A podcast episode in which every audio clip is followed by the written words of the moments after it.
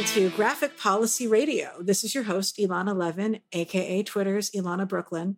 And today I'm going to be interviewing a really awesome creator in the comics scene who I've been wanting to have on the show for a long time, and we're finally making it happen. Joining me is Christina Steenz Stewart. Christina Steenz Stewart is a St. Louis based cartoonist, editor, and professor. She's the cartoonist on the syndicated comic strip Heart of the City, the co creator of the Dwayne McDuffie Award winning graphic novel Archival Quality, and is featured in short story anthologies such as Eisner and Ignatz winning uh, series Elements, Fire, Mine, and Deadbeats. Steenz launched and edited the popular role playing game periodical Rolled and Told. She participates in and creates community building comics related programming and is a frequent panelist at Comic Cons. Steenz currently teaches cartooning at Webster University while editing titles for Mad Cave Studios. Welcome to the show. Hello, thank you for having me. You know, when I was listing the um, the anthologies that you've contributed work to, we've literally covered every single one of them on this podcast. Oh my so, god, that's great! I hope that all of our listeners have seen your work in at least one way or another at this point. Yeah. Um, and you know, I think we met through Desiree Rodriguez at New York Comic Con or something like that. Yeah, that sounds pretty accurate. Yeah, yeah.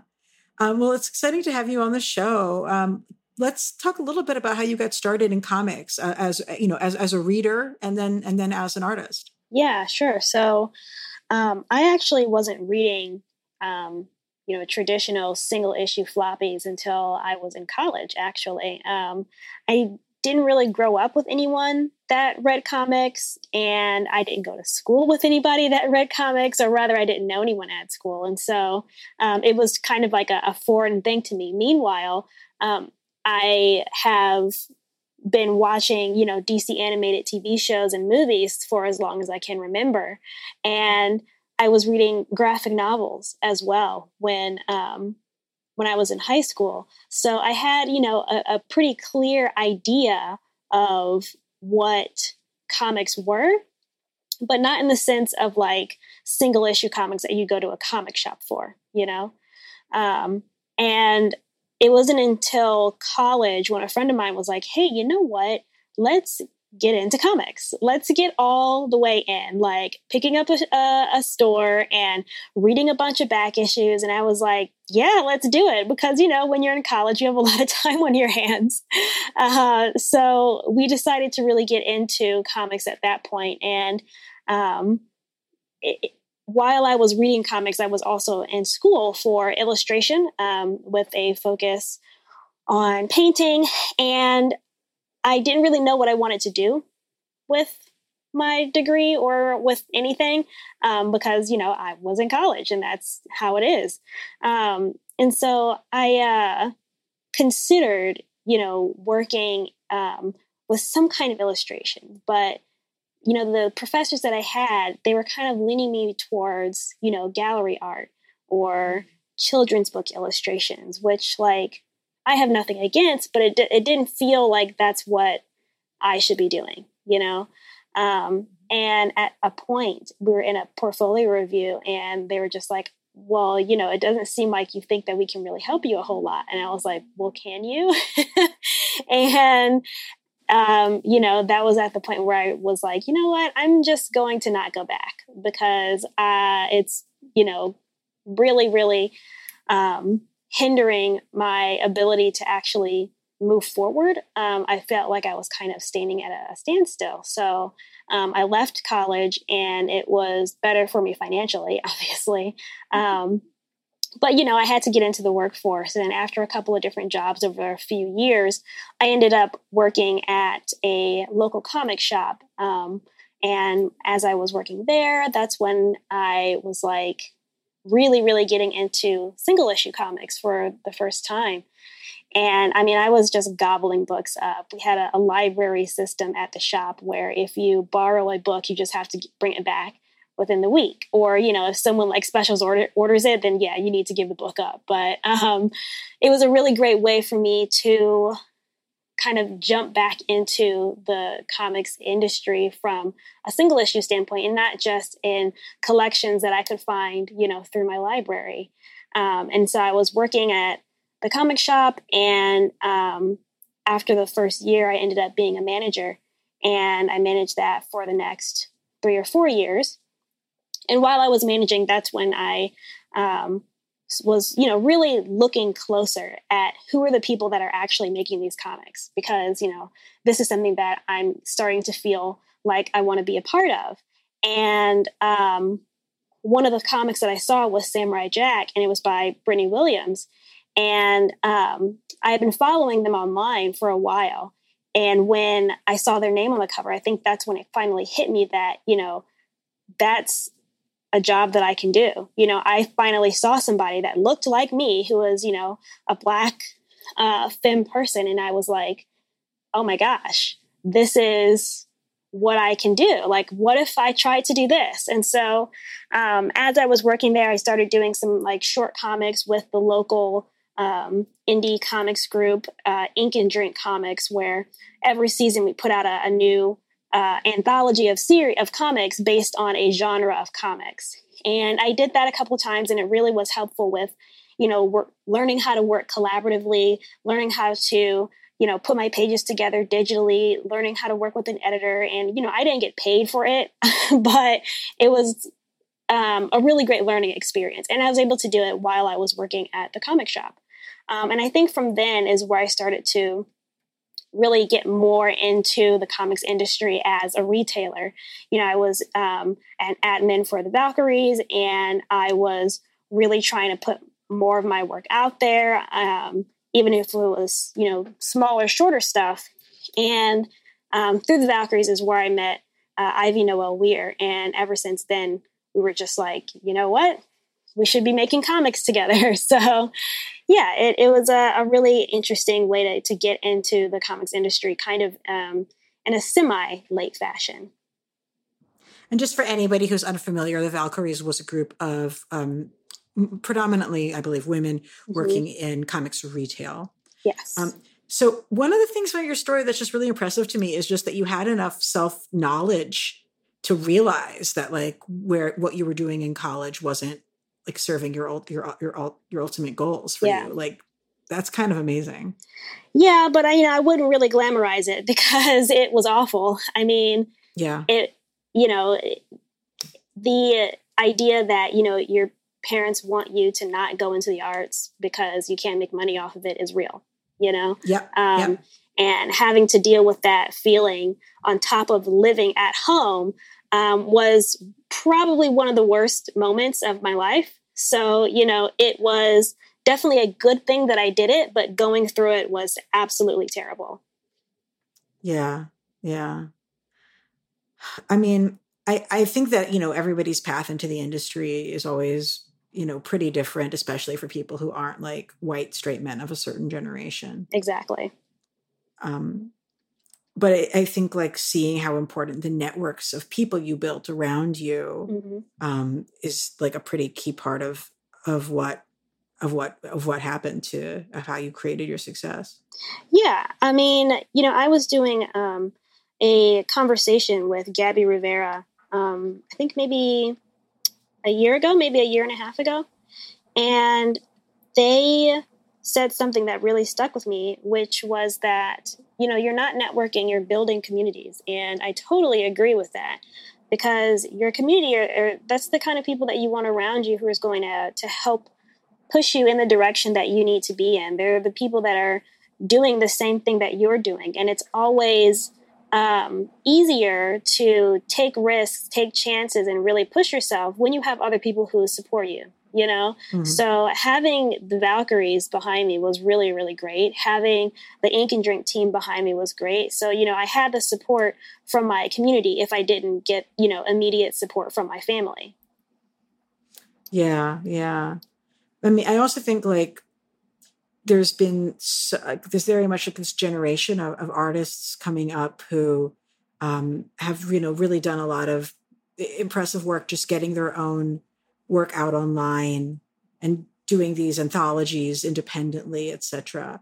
That a lot of them um, were stuff that we, you know, were started through Kick through Kickstarter, etc. Uh, how did how did archival quality, uh, you know, which was published by Oni Press, how did that come together? So Ivy um, reached out to me about uh, making a, a, comic together, and we had, you know, grown closer at, as friends at the time. And so when she asked me to to make a comic with her, I was like, "Yeah, absolutely, of course, what it is about." and so she told me, you know, what the basic story was and and where the idea came from, and I was like, "Absolutely, uh, this like there's no other option for me. I have to do it." Um, so uh, we planned on making it a webcomic actually. And just as webcomics are now, um, the entry level for that is very low. You know, it's free for the most part. I mean, you can pay like an extra $2 a month to get an actual um, domain name that you want. But, you know, there are plenty of websites out there where you can upload um, a webcomic. And we were going to do it through, you know, Tumblr and doing some back end. Um, uh, fixing of you know to make it look like the website we needed it to work like and uh, as we were working on it that's when oni press opened up the uh, open submissions. And um, we were like you know what? What are the chances of us getting picked? But if we send it in and we do get picked that's great. If we don't get picked we're still going to put it up online. So we really don't have right. anything to lose. Um, and so when we put it in, it was really like nerve wracking because, you know, we didn't hear anything back for like two months and we had anticipated, you know, setting up the the website and we didn't want to put the website up if they were going to publish it so we were just kind of like oh what do we do and then finally you know they said that they accepted it and we were like well i guess we have to write the rest of the book now um, hmm. so yeah it was uh, really really exciting to to see it get picked, you know? And it's interesting because the story is very much about, I mean, it's about uh, uh, uh, someone works in the library and mm-hmm. loses her job and gets another job a, as an archivist. And there's ghosts, of course, and yeah. like romance and things along those nature. um, you know, it's it's definitely like a, a story that I think a lot of people in the audience would see themselves in. Yeah, absolutely. And it was interesting because when we were putting the book together at that time, both she and I had left comics retail and we were both working as librarians. So, you know, we had the background of, you know, graphic novels and really knowing what people want from their graphic novels. But then also we had the background of librarianship as well. So, you know, it was really interesting when we were promoting the book and we were basically promoting it as like a book by librarians for librarians um, and archivists, of course. So, yeah, I, I think it's should always work on what you know. mm-hmm. I feel like it was part of this like wave of stories that I saw coming after it. In fact, that were yeah. like a lot of stuff by and about like library work. It's so interesting because when I was younger, I just that was not a thing people talked about, but now yeah. I really associate libraries with comics fans. You know. Yeah. Yeah, I mean, it kind of reminds me of when um, I was just, you know, left school. So I was not really knowing exactly what I wanted to do with myself. And um, my local library had an incredible collection of graphic novels. And so I was just like devouring them, you know? And when I was there, one of the librarians there, you know, she was like young and cool looking with like tattoos mm-hmm. and stuff. And I was just like, oh my God, like, that's what I want to do. like, mm-hmm. you know, I want to work in books because I want to show more people that the people behind the desk, you know, can look like me at the same time. So, right. Um, yeah, definitely having her there and, you know, seeing other, you know, women of color doing you know jobs that you you don't anticipate us seeing or us doing was something that I, really wanted to do. one of the things that I feel like I can really recognize, I can always recognize your your your work, um, yeah. your cartoons and stuff. I appreciate you have a particular that. style. and then I was looking at your website, and I remembered I actually had also seen your like less cartoon oriented uh, painted work. Yeah, and, and it was interesting to sort of see like I can like you mm, I wouldn't have looked at both of those and been like, these are by the same person. But when yeah. you look at them side by side, you're like, oh, I see how these could be by the same person. Like, how did you develop your artistic styles and like how yeah. do they kind of relate to each other? That's really interesting. You know, I've been on a lot of interviews, and this is the first time anyone has asked me this question. And what? yeah. but you know, it's interesting to think about because I do have pretty, you know, two distinct styles, one for portraiture and one for cartooning.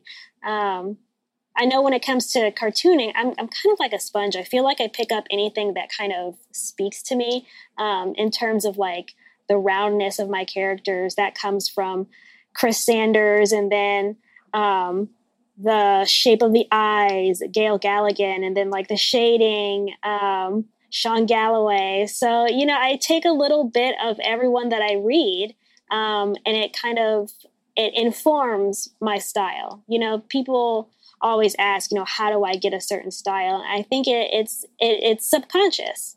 You know, it's not something that you um, do intentionally. It's kind of like how you know you and I can write the same word, but they'll be in two different handwritings you know? Right. And that can come from you wanting to write like Stacey in the Babysitters Club, which I did.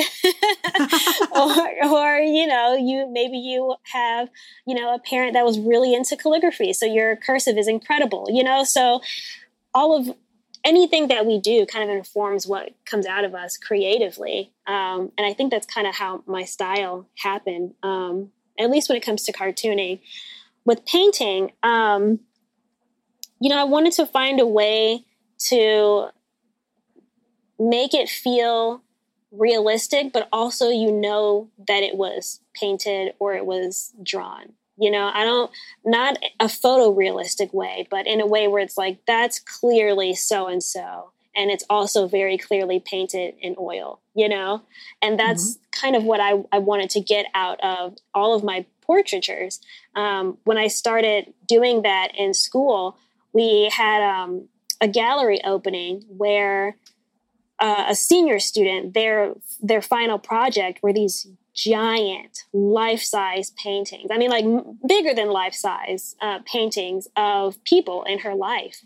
And i thought it was just absolutely amazing. And i was like the her, her ability to capture the likeness of these people still have it look realistic and still have it look like this is art this is a painting this isn't just a photograph i thought was pretty incredible. And so that's kind of what i have been trying to emulate whenever i do you know more realistic work. But also you know hmm. play with colors. Um, i love watercolors so the way that you mix colors and, and, and make decisions with watercolor is completely different than how you make your decisions when you're oil painting, which is different when you do it digitally. So, you know, I really love the idea of trying different styles, different mediums, and still finding my style, you know, shining through the medium. Were you working digitally when you were in school, or was that something you started doing after? That was, you know, it was a little bit of both mm-hmm. because, mm-hmm. you know, I got my first um, Wacom tablet when I was maybe 16, 17 years old. I think 17 is more accurate. Um, and that's when I really started to get into drawing digitally. And I was in school at that time. So I was kind of trying to learn how to do both at the same time, um, yeah. both digital and also oil painting um, and also watercolor. Um, and I think being at the learning stage for all three meant that all three of those skills were going to grow around the same time. Um, so it really wasn't a thing of which was first because I, I think they were all kind of first. I guess traditional, like graphite on paper, was first, but right, right. everything after that became, you know, from school. That's interesting. You know, I think like, you know, so much about a cartooning is about being able to create recognizable figures so you can tell who they are from panel to panel mm-hmm. and like see them from these different angles and understand it to be the same person as their face move as their bodies move and that's one of the reasons why you know you have you have people have a generally a, a cartoon style that's going to be more streamlined because it's just like impossible to um, have the sort of for most people in most kinds of schedules have like the fully realized detail level that you mm-hmm. might have if mm-hmm. you were just doing straight up portraiture. Yeah. You know, to cover all of the different pages and panels. Like, how do you sort of how do you sort of scope yourself to be reasonable to mm. be able to, to not over render or yep yeah yeah um I mean, the the biggest way is time keeps me from doing that. Um, you know, I I'm one of those people that if I start an illustration, I'm finishing it that night. Like I'm not gonna work on something for longer than I have to, um, mm-hmm. unless I don't really want to work on it, and then I'll you know I'll spread it out. But um, when it comes to my my own work, I, I feel like I just I don't want to draw all night long, you know. Yeah, yeah. So and but I also think it is it is definitely a skill to um, capture someone's likeness in a way that is simplified because when I'm looking at people and I'm trying to capture their like likeness, if I'm trying to make them look, um, you know, like a cartoon, I have to pick out their features that I believe are their most um, noticeable features. Um, that could be either nose shape, nose size. It could be the shape of the eyes, the hair, different um, birthmarks. You know, so those are the kinds of things that I like to to stay and to keep in mind and not think about including you know everything you know i don't include people's like you know minor wrinkles or you know mm-hmm. zits or anything because i mean i could but I don't have time for that. Um, and I think one of the things that you learn as a cartoonist is you you need to find a way to do it as as efficiently but also as quickly as possible because you just don't have all the time in the world to finish your magnum opus which you know some people do but most people do not um, especially when it comes to strip comics you know i have to do 365 comics a year you know so that Jesus. means i'm not gonna be spending a week on a strip. I have to do two strips a day. So that means I need to make sure that the characters that I've designed are not over designed. Um, a thing that I do with my students is I'll have them draw a cat and I'll give them five minutes to draw it. Then I'll give them three minutes and then one and then 30 seconds 10 seconds and then five seconds. And wow, I'm showing them that the things that you end up keeping in that five second are going to be the things that are most important. The cat is always going to have two pointy ears, always going to have whiskers. The tail is always going to look a certain way. And that's a really good way for you to figure out what is a part of someone's um, features that makes them who they are. You know, the longer you look at it, the harder it's going to be to make it look exactly right. But if you get some things like the pointy ear, the whisker, the tail, everyone's going to say, "Oh, it's a cat," you know. Yeah. Um, yeah. But also, I, I, found I was doing a test for um, for a, a young reader's book, so lower than middle grade. I'm talking like second, third grade.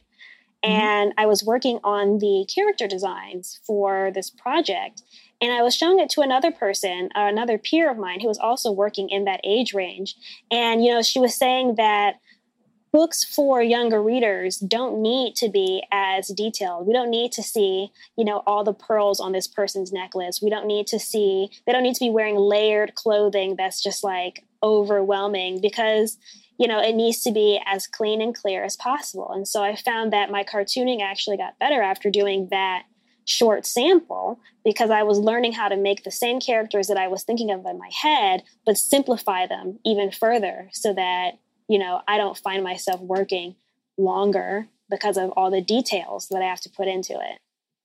Well, one shortcut that you definitely don't take, which I'm glad about, is making everybody have the same face and body shape and fashion style.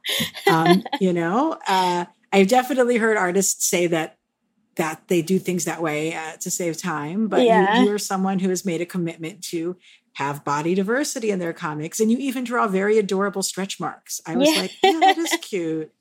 thank you. Thank you. Yeah, I think you know, I, I, I think about when I was growing up and I'm like watching cartoons or reading books and one of my favorite things to to look at was what made each of the characters different. You know, not not because I wanted to know how to draw them, because I wanted to remember who they were you know? Mm-hmm. So, like, if I'm watching Recess and someone's wearing a knit hat, well, it's Spinelli. You know, I don't need to see their entire face at, they could be running across the screen and I would know exactly who they are, you know? And I try and do the same thing with comics where you should be able to tell who's speaking, even if they're, you know, turned around or they have their hands over their head or something like that. And it's not easy because when you're learning to draw, it's really a thing of repetition. And that's how you get that practice in. You know, you draw the same face over and over and over and over again so that you no longer have to look at a reference. You can just draw it from memory. And the idea of that repetition makes it harder to stay consistent, um, but it also makes it harder for you to, to deviate, you know? Um, mm. I find myself when I'm working really fast and I'm not actually paying attention to what I'm doing, like if I'm watching TV or something, um, it could be a, a scene with Heart and I'll just accidentally draw Dean. And I'll look at it and be like, what is he doing in this scene? How did that even happen? And it was because I had done like seven ish seven seven strips of a dean centric story. So like my muscle memory was just there. Like this is this must be a dean story you know? And so oh, wow. it's something that i do have to think about um, intentionally every single time i draw is what's the silhouette? Who is this person? How do they carry themselves? Because that's how you create characters that are you know, long lasting. That's how you create characters that people will remember years from now, you know? And fashion is a big part also of like what I recognize in your style and like really having a sense of who wears what kind of clothes and what contemporary yeah. fashion looks like. Yeah. I I mean, I like to read comics that if they're modern, I want it to feel modern. And if I'm reading it and it looks like they're wearing clothes from like the 90s it's going to take me out of it you know i want mm-hmm. that immersion you know um, yeah. it's interesting to say that because i never really thought i was a kind of person that needed to have that immersion but it's true you know like i don't want to be distracted because someone's in like a fro and like big old sunglasses like i don't know i just feel like if you want to make it realistic and if you want someone to actually relate to the comic, you have to find a way to to make it seem like you know things that they're used to as often as possible, and that means making sure you know what people are wearing and what their style is, what their favorite colors are, what they would definitely not wear. I think it's also part of the character development. I mean, yeah. I think about like me and my twin sister, and while I personally don't think we look the same, you know, one of the things that set us apart is our style. You know, um, I'm very like comfort core, and she's very much like I don't know an e girl, I guess. so you know, I don't know. I, I think clothing as well as what the actual character is shaped like, they kind of go hand in hand. Yeah, yeah. And there's a ton of color work. I mean, you're you're you're coloring your own comics in all of these cases, right? No, no. no, thank God. Oh. Um, I mean, archival quality and all of my um, anthologies, yes, I do color all of that. All of my, right. you know, illustrations. Um, but Heart of the City, no. Um, Heart of the City is colored by the color department at Andrews McMeel, which oh. is not something I knew existed until I got the job. nice. Yeah. So tell me, like, you're writing a, a syndicated comic strip now, basically, right? Yeah. That's so, amazing. Yeah, it is. I don't know if you saw this, but I was going through the the deepest, darkest depths of my deviant art. And one of the things that I found from when I was 17 was I was practicing how to draw like in a comic strip syndicated comic style. And I was like, oh my gosh, like this is wild that I had something from when I was 17 and now I'm actually doing it for my job. yeah. But um, yeah, working on a syndicated comic is completely different from working on graphic novels and a single issue series. Uh, it's just, it's just completely different. yeah, and I mean, obviously the timeline and then the physical format. Like, how does that impact your storytelling? Oh, it's it's weird. So you know, people always say like, "Oh, well, you're a writer," in my head, I'm like, "No, I'm a cartoonist. Like, I I write everything that I draw. You'll never see me write anything that isn't accompanied with art. So I don't really like being considered a writer because I don't like writing without art.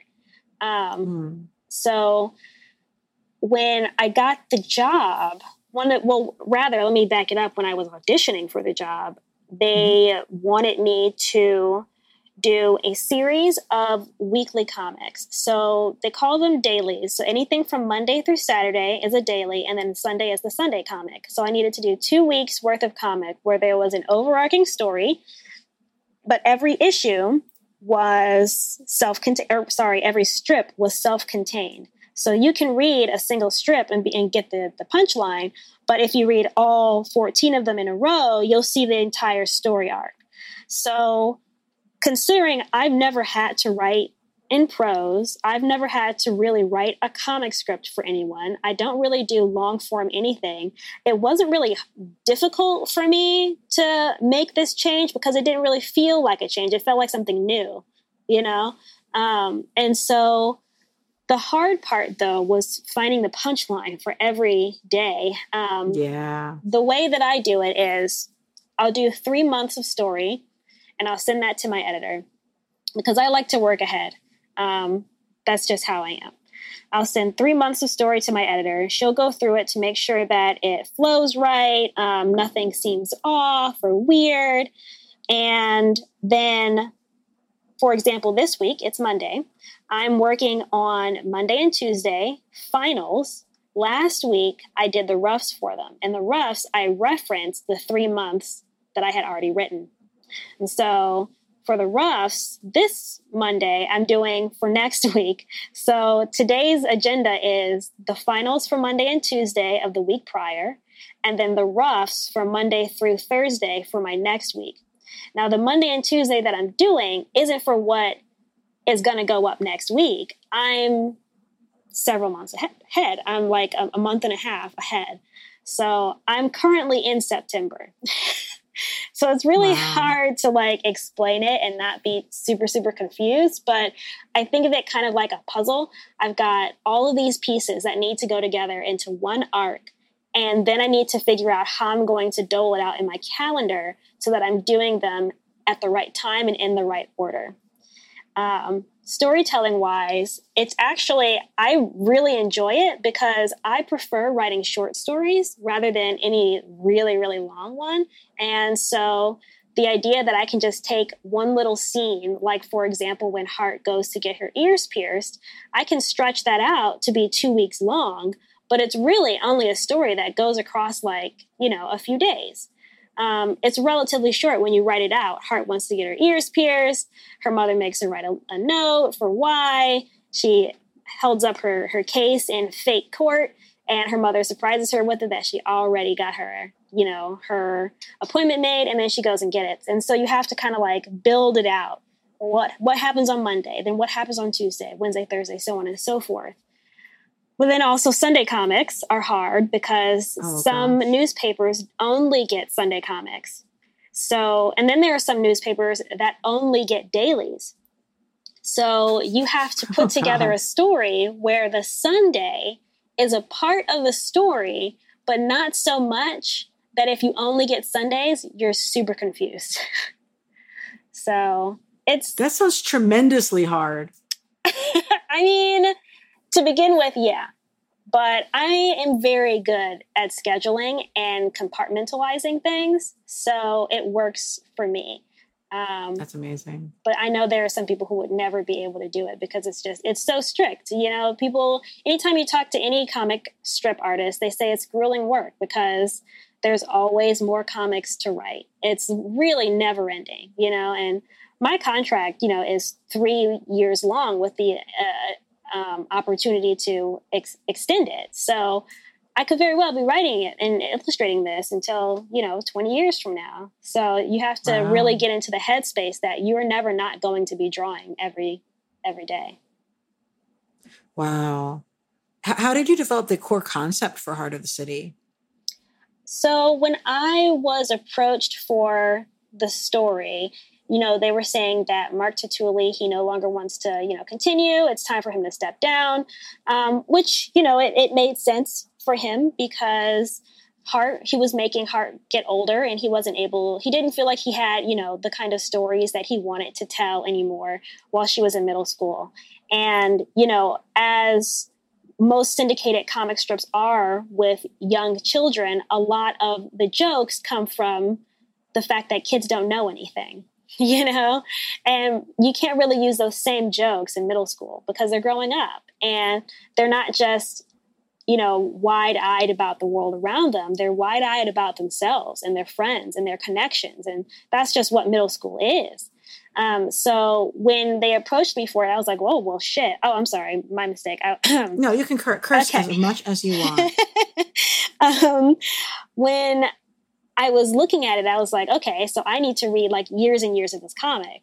And thankfully, Go Comics has them all the way back until, you know, the very first issue. And so I was reading like a year of comics over the weekends. And I was just trying to get like as many years as possible and jumping around and trying to get like the main storylines and what's the most important stuff I need to keep. And as I'm like figuring out how I want to do the story, because when she, uh, when Sheena reached out to me, they were like, okay, well, we want you to do these roughs. And I was like, well, hold on. I don't want to start drawing anything yet because I don't even know what the treatment is. You know, I want to be able to like tell you the overarching story of Heart before I just jump right into dailies. Um, and so I was writing about how, you know, I think now is a time for Heart to take her um, excitement about the world and being the center of attention and seeing how that plays out in middle school because you may be, you know, boisterous and, and excited as a child, but by the time you hit middle school, things can change. And so that's what I wanted to show is the change of these characters. Um, they're growing up, they're learning about themselves and each other, and I was writing this and thinking of different storylines and how to take it back to some of the original ones. And Sheena was like, You don't need to do that. Like, we appreciate, obviously, how much you've read, but this is your story now. So, this, you honestly don't have to use any of the comics that have already been made. And I was like, Thank you, but no, thank you. I mm-hmm. would like to have some kind of anchor, you know, before I just go off into the wind and, and make these characters who I think they should be. You know, if anything, I just, you know, I was able to pinpoint what the, you know, pun intended, what the heart of the story was, um, which was, you know, the relationships that you have and, and, you know, growing up in the world. Um, and was able to make that for uh, older kids um, to a, a newer audience, you know what I what I what I think is really interesting though is you know like you're someone who's definitely spent some amount of time uh you know reading like Marvel or DC mm-hmm. and like those are all about like so of course you know like when we're like here's this new comic series that has this long history of existing strips of course you're going to be like i'm going to deep dive and read everything yeah. and then use that to create because that's like how comics folks who read that sort of comic you know that's how we think generally yeah right? exactly. That's exactly what it is and i'm like so glad that you said it because i was like this is normal right? Right. Yeah I, am like wait what? Yeah this and, and, and, we, it. and we like to draw on that. Like that's one of part of the appeal you know yeah. is the, the history and all that. Exactly. So like there's a point where um heart wants to audition for the play and a few years ago she auditioned for the play and Cat actually got the lead and Heart did not. And Heart and Cat got into a fight about it, like an actual physical fist fight about it. And because Whoa, they got into a fist fight, they were both suspended and neither could be in the play. And so when I found out from the powers that be um, at Andrews McMeel that they really wanted the focus to be on the kids and her interest in theater. I was like, okay, well, she should probably try and be in the play again. And so if you actually look, there's a line in, in one of the original or the comics that I started back in April. Um, Dean is like, you're trying to get in the play? didn't you get the lead last year and then get suspended over fighting for it? And she was like, well, well, you know, every great actress has a sordid past. And that was like the punchline. And so right. for a minute, you know, Sheena was like, well, you don't need to include the part that she already, you know, tried to get in the play. And I was like, no, but that's like, I don't know. I, I feel like there are some devoted readers out there, you know, and they're going to want to see those kind of callbacks because I would want to see those kinds of callbacks. Right. And I, I, you know, I didn't grow up reading that particular strip. It wasn't in my papers that right. I read growing up. And so I don't have a history with the series. And even though I, so even though I don't have a history with it, I like the joke the way you tell it as it being a callback, even yeah. though I wasn't even there for the initial thing. Yeah. And so I think that's one of the things that's actually hardest is trying to find something that's funny for both readers who have always been reading and then new readers and then trying to find something where the humor isn't you know a certain kind of humor. So like for example um, there is a scene where now this is a future scene but they are there's a teachers protest and a teacher strike and nice. um, heart is kind of late to the game. She's basically like, This should be great, you guys. We don't have school. and all of her friends are slowly joining the ranks of the teachers' protest, you know, making signs like students for teachers, because they're they're realizing Yay. that this is, you know, this is the right thing to do. Eventually, after talking to her mother and feeling like she was left out because she didn't understand it, once she understood it, she was like, Oh, then yeah, they should totally be protesting. And so, you know, she joins in and it's great. And then at the end, you know, the history teacher is like, you know, the uh, Department of Education gave us our uh, increase in funds. So we'll be going back to school next week. And Heart comes out of the side of the panel like, so we're going to get like extra credit for protesting, considering we were a part of history for history class, right? And and of course the history teacher is like, no. And so the joke could have been either shouldn't protesting be credit for history or maybe these sign drawings could be good credit for art or the joke could have been the teacher saying we fought for what we wanted and then heart saying can i get extra credit cat face palming and then heart saying hey i'm fighting for what i want so, you know, the two different kinds of jokes. And I think that's where uh, my editor and I butt heads the most, honestly, is on which kind of joke is more true to heart or which joke do I think more people would find funnier, you know? Because they're both funny, but it's just right, right. which one's going to be more effective.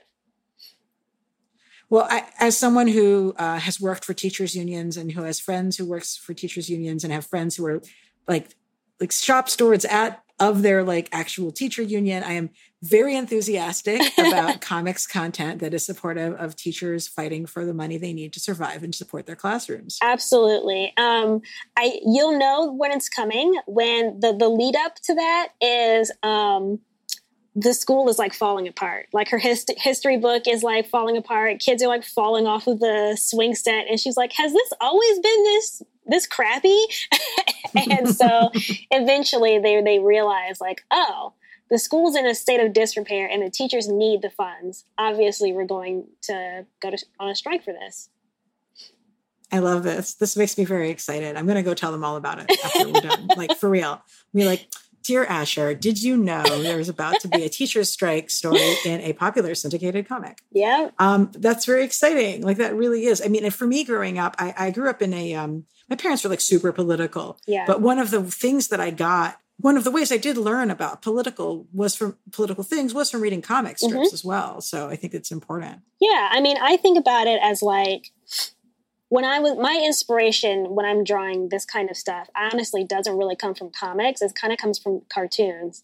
And, you know, mm. I think about how um, adult they felt as I was reading it, as I was watching these comics or these cartoons. So, like, Hey Arnold, when they talk about, you know, Pigeon Man, that's a really good discussion on like how to treat, you know, the homeless. And then we've got, um, you know, Recess when uh, King Bob has to go and someone else takes his place. And it's like, this, you need to know what's fair and what's not fair and how to treat people. And the idea that I could get those kinds of stories across myself is like really exciting for me because I feel like I learned a lot from those kinds of cartoons and I was I would hope that people read Heart and they get to learn that kind of stuff as well. So whether it's a teacher strike or you know, making friends with somebody who is going to a soup kitchen and they might be embarrassed about being at a soup kitchen or, you know, being in a, a house where you have a combined family, you know, with stepsisters and half sisters, you know, so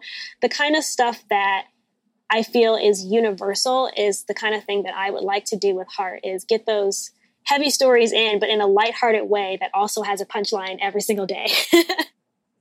that's a lot to that's a lot to go for, but I, I think you're going to do it. That's Thank awesome. you. Yeah, thanks. well, one of the projects I want to make sure we talk about is Rolled and Told. Yeah, um, I I played Dungeons and Dragons and other pen and paper, as we would call it, role playing games myself, and um, I heard a bit about about this project, and I but I feel like I didn't pick it up until a little bit later. Uh, can, I, and I actually haven't covered it all yet on the show. So let, tell our listeners about what Rolled and Told uh, as a as a as a as a concept and, and what it's all about. Yeah. So Rolled and Told is was a series of magazines where every month you get two modules that you can put into your own campaigns. And so it could be a long form one, which is about four to six hours, or a short form one, which is about two to three hours. And it works like any other kind of uh, gaming supplement where it'll tell you exactly how to run it, when to say so and such um, what to roll, all of the things that go into making a module that follows uh, D&D 5e. But you also get articles about gaming. So it could be anything from how to play romance uh, respectively or uh, re- respectfully, um, how yeah. to uh, DM for a large group of people versus a few people. Um, so there's a lot of different articles. You get three articles for every issue, and also art and comics throughout the entire thing. Um, and these comics are actually really helpful because oftentimes DMs would try and you know explain what things look like, and that is a, a really good.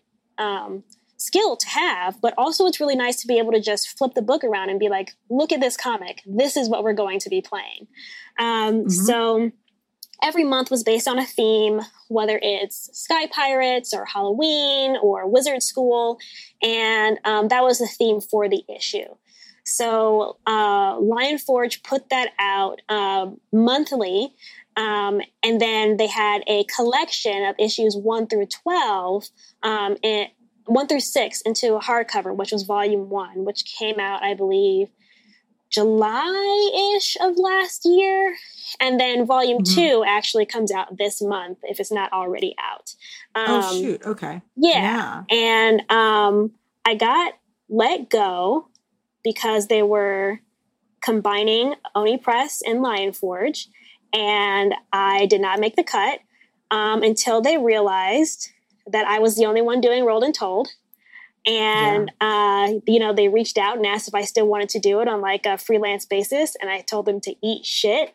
So um, yeah so it's over. It doesn't exist anymore. So if you do find rolled and told out in the wild buy it as soon as you can because all there is is those 12 single issues and the two hardcovers I, I this story is just so crazy to me because like rolled and told was such an innovative concept and yeah. right now there's this huge I mean, you know, the Adventure Zone, the popularity of that podcast has definitely done a lot to make role playing games a thing that even more people want to get involved in. And then right now with COVID, I'm finding that I have friends who had never played role playing games before who are uh, who are asking me like how can they get involved? How can they get started in doing them? Because it's a good remote activity you can it do is. with your friends when you're not in person. And i want to get onto that in just a minute but to finish this point like there's this huge opportunity right now and then to be so short-sighted to like fuck somebody over who's yeah. who's like the brain behind this really ingenious pro- like project is just ridiculous to me well you know so, well for yeah. the one thing i wasn't the entire brain behind it you know one of the, the people that made it was you know the president at the time of lion forge and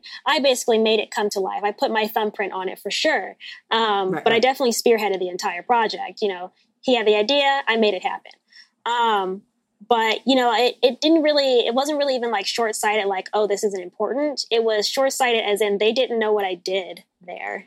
So oh, yeah. So if they knew then i don't think i would have been let go to be perfectly honest. But you know it all worked out in the better. And you know like i said they can eat shit I mean, respect for you speaking out and, like that and telling and telling your story. I know it's really risky and hard for people to do that. Um, yeah, I mean, I'm not supposed to like disparage the company, but I don't think I'm really disparaging anyone no, by saying no. the truth, which is they didn't know what I did, which is why they got screwed over.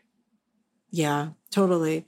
Well, what, so but but if we buy the comics, mm-hmm. like you you that money goes to you. So no, no, none of it. Uh, None uh, of no, it? unless uh, you see me at a convention. So I buy it from them so that I can sell it at my booth.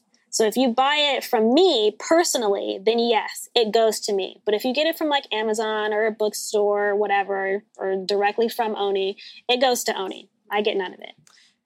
And what if we are living in a time where we might not be at a convention in the near future? What would be the best way to purchase this amazing object and have it support the creators? Are you able to sell stuff from your site or no? I am not. No.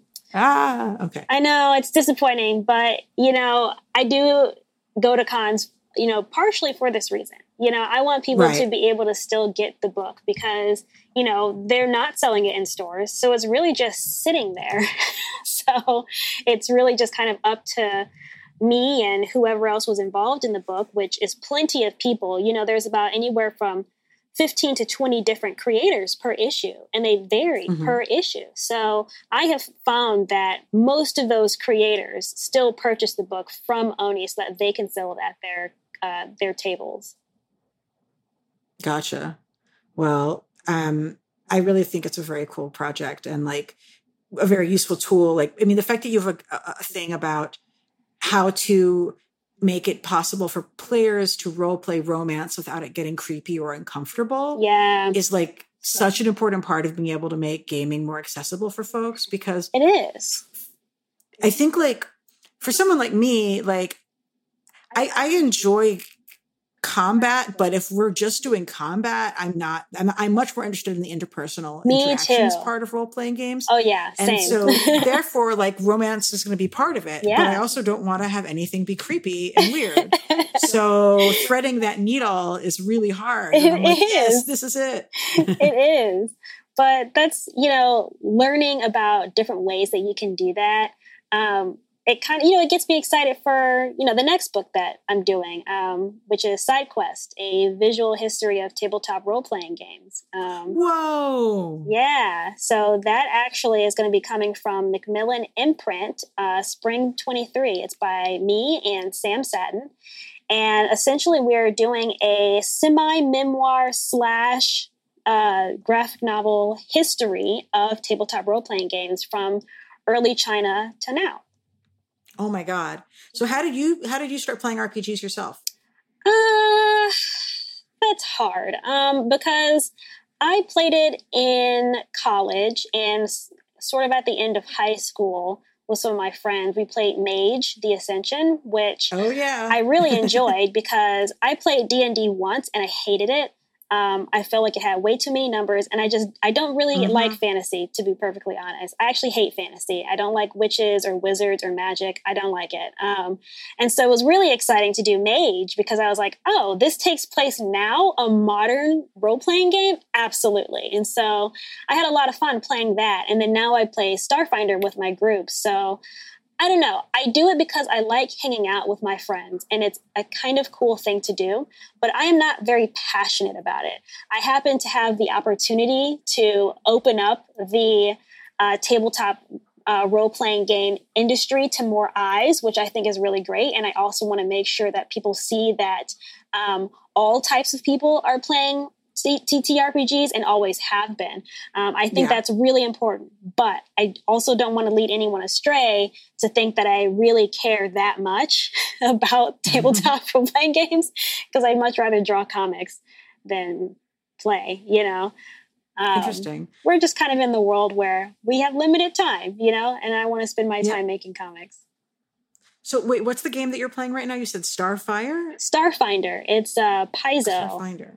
Yeah, oh, it's oh, okay. basic. I mean, it's uh, you know most Paizo games like Pathfinder and all of that. They have they're pretty they're relatively number heavy, but because they're sci-fi, I'm more um, forgiving of that. Um, and I really, really, really love sci-fi. So ah, okay, interesting. Yeah, I've played one oh god, I don't even know how to explain Pathfinder to people. I know um, it's so hard.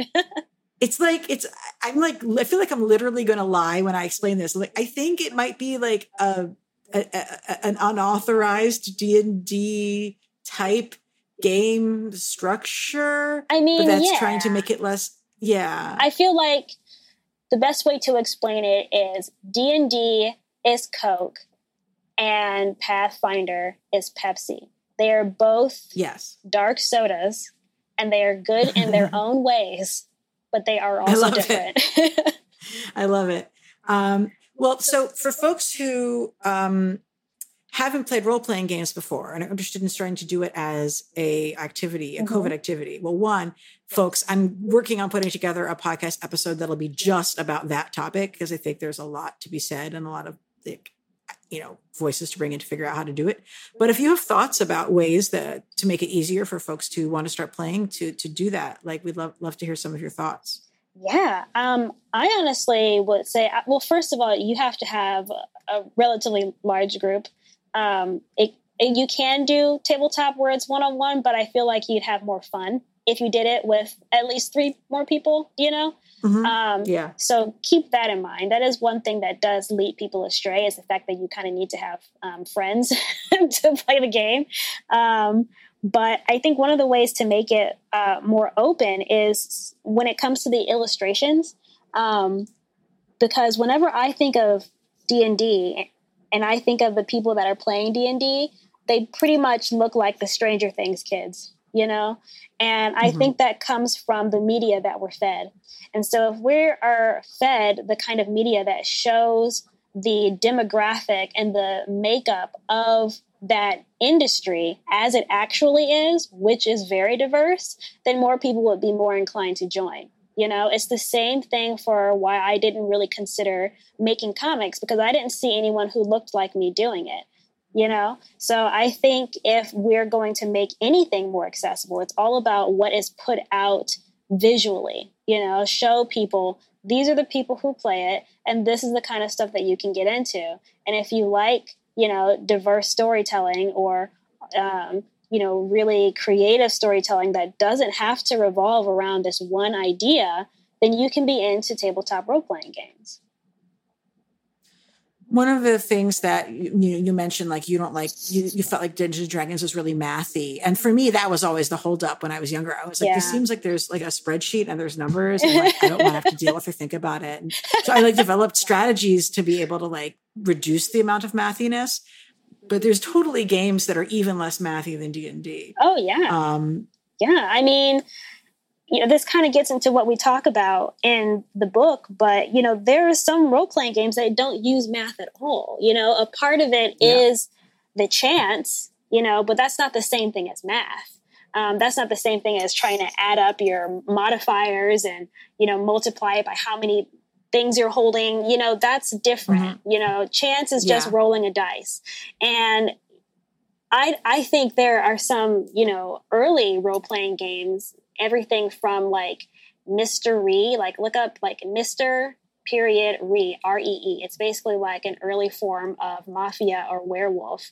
Um, then you've got like um, Greek leaders making, um, take basically filling their amphitheaters with water so that they could host naval battles to oh, like yeah. reenact naval battles, you know, and, and that's role playing you know? So while it's not anything that depends on chance it's still a part of role playing that kind of goes into what tabletop role playing is you know? So once you realize that there's so many moving parts within that umbrella of tabletop role playing games then you can see that you can take some of those moving parts that um, are more exciting to you and really lean mm-hmm. on that.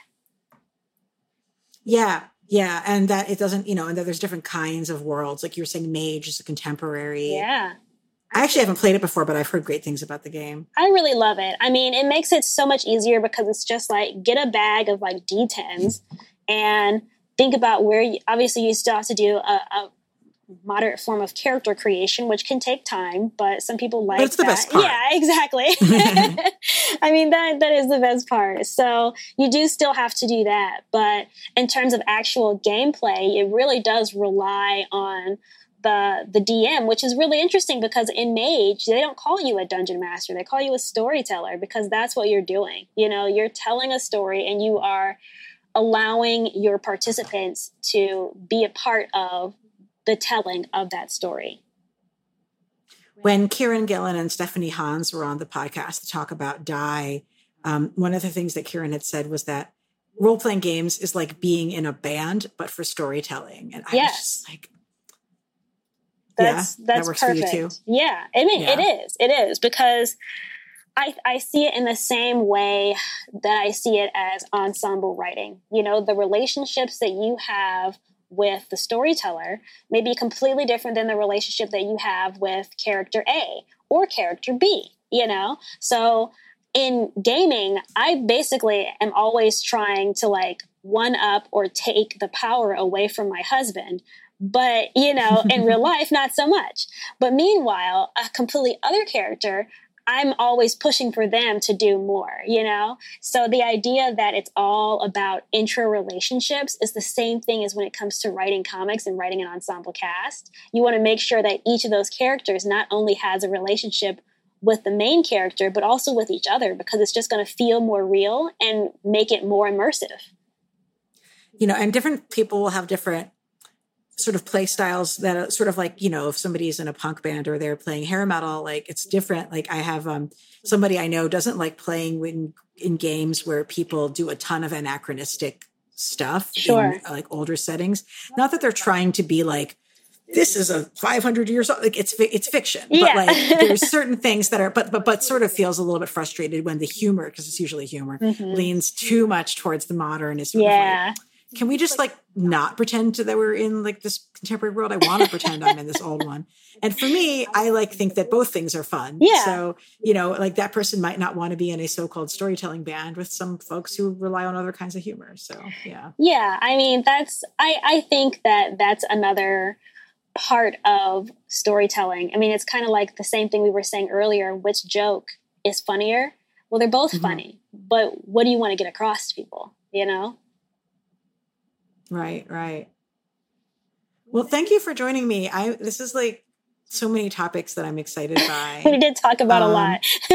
yeah, yeah. I actually one more thing I was thinking about was just you know you're in St. Louis. And. It sort of seems like St. Louis has got its own specific comic scene in addition to its own barbecue scene, oh, and, which is like the best barbecue scene.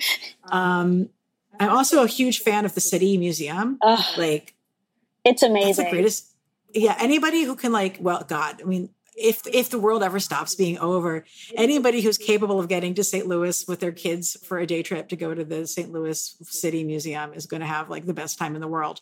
But um, but yeah, St. Louis seems to be its own kind of like little comics hub in the way that Portland is one as well. And uh, what are what are your thoughts about that? I am a homebody. So mm-hmm. I'm trying to, I don't know, it's interesting. When I was working at the comic shop, I did feel like I had more of a connection to the comic scene because I was constantly trying to find people who were doing the comics work because I wanted to be a part of that world. I also wanted to bring in volunteers for my program, you know, for Comics University. So I was always trying to tap into what are local people doing now and what can they do to enrich the rest of the industry, but mm-hmm. I'm finding that the more um, comic work that I've, I've gotten, the less time I really have to leave the house. And I think that that shows up more so uh, this year because, you know, only in two, 2019 is when I was doing this freelance um, full time, you know? So this is actually the first time where I can actually be a part of the comic scene and don't have a tie to my place of work. And yet here we are. Now it's a pandemic, and I can't really, um, you know, get into that. But I do think that the comic scene is is it's definitely here. I mean, there's plenty of people who live in St. Louis and and make comics. I think it's it's harder because um, a thing that happens in St. Louis is people don't like to leave their neighborhoods. So while I could probably meet up with like several creators in South City, I wouldn't go because why would I go to South City? I live in U City, you know? And that's just kind of like the mindset of St. Louis. And I'm, I'm glad that there are more people who are trying to get out of that mindset and like um, there's a, a, professor here who teaches comics at WashU. Her name is uh, Shreyas, and she hosted Bad Drawing Club.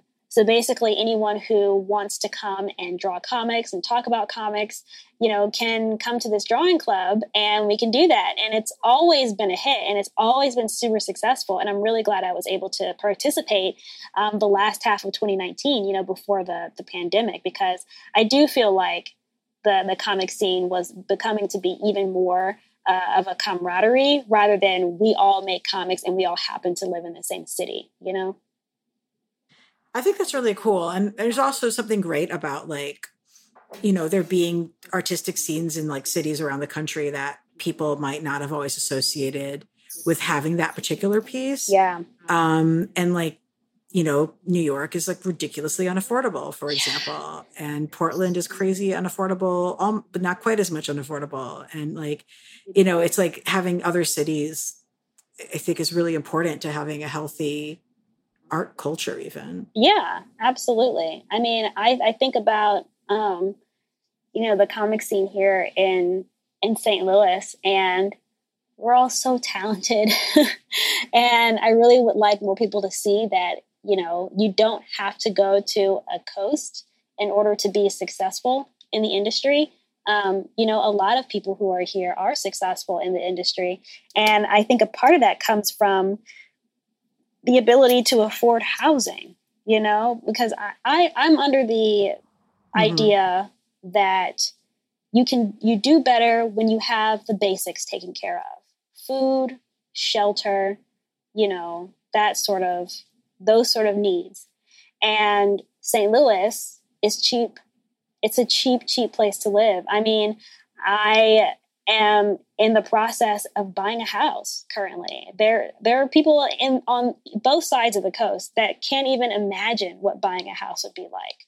But because yeah. it's so inexpensive to live here and it feels like a, a big city or rather a city with a ton of smaller neighborhoods, um, you know, you don't feel like you're stuck. You don't feel like you're stuck in a cornfield of the Midwest because you live in a city like St. Louis.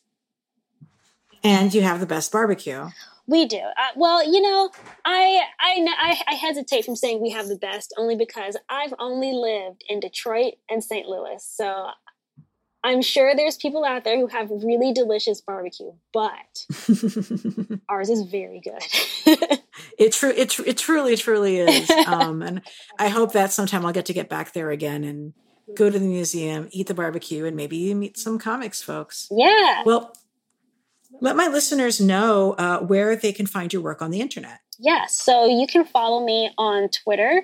My handle is Oheysteenz. That's O H E Y Steenz. Um, I'm also on Instagram. You can look up my website, which is oheysteenz.com. Um, I do a lot of podcasts and interviews. So if you just type in Steenz, you'll find me. Oh, and not to be like Columbo, but like one last question. Sure. I do kind of feel like you're like Steenz, which is almost like you're a mononym, like Cher or something. Yeah. And I think like it's good because like it's easier to Google. Like, did, how did that become a thing? Like, so to have your name as a nickname. I just never really cared about my name. Like, I didn't feel like I had any like connection to it. I didn't really like it because my all of my siblings' names are cool. Like, my twin sister's name is Celeste and then I've got a little sister named Layla, and Jabril is my little brother. And I was Aww. Christina, and I'm like, well, this fucking sucks. So um, I started trying to try out some nicknames, and my now brother in law actually gave me the nickname of Steenz, and it just stuck. So, uh, yes, Steenz is my nom de tune, as uh, the Washington Post calls it. Um, no, it wasn't Washington Post. It was the Beat. I yeah. love it. But yeah, I, I, like it a lot better than Christina Stewart because that's a mouthful and it's a boring name, and Steenz is so much easier to find. And we can Google you exactly. Yeah. well, let that be a lesson to everybody, both to parents to be as well as artists and creators to be, that there is some virtue in that. Well, thanks again. And um, thank you for joining me on the show. And to our listeners, um, I am E L A N A underscore Brooklyn on Twitter. You may certainly find me there quite easily. There's a lot of good stuff coming up, other creator interviews. We will definitely be covering Doom Patrol season two. You can believe it. And I am still working on that uh, roundtable talking about systems of abuse in the comic book industry. So stay in touch.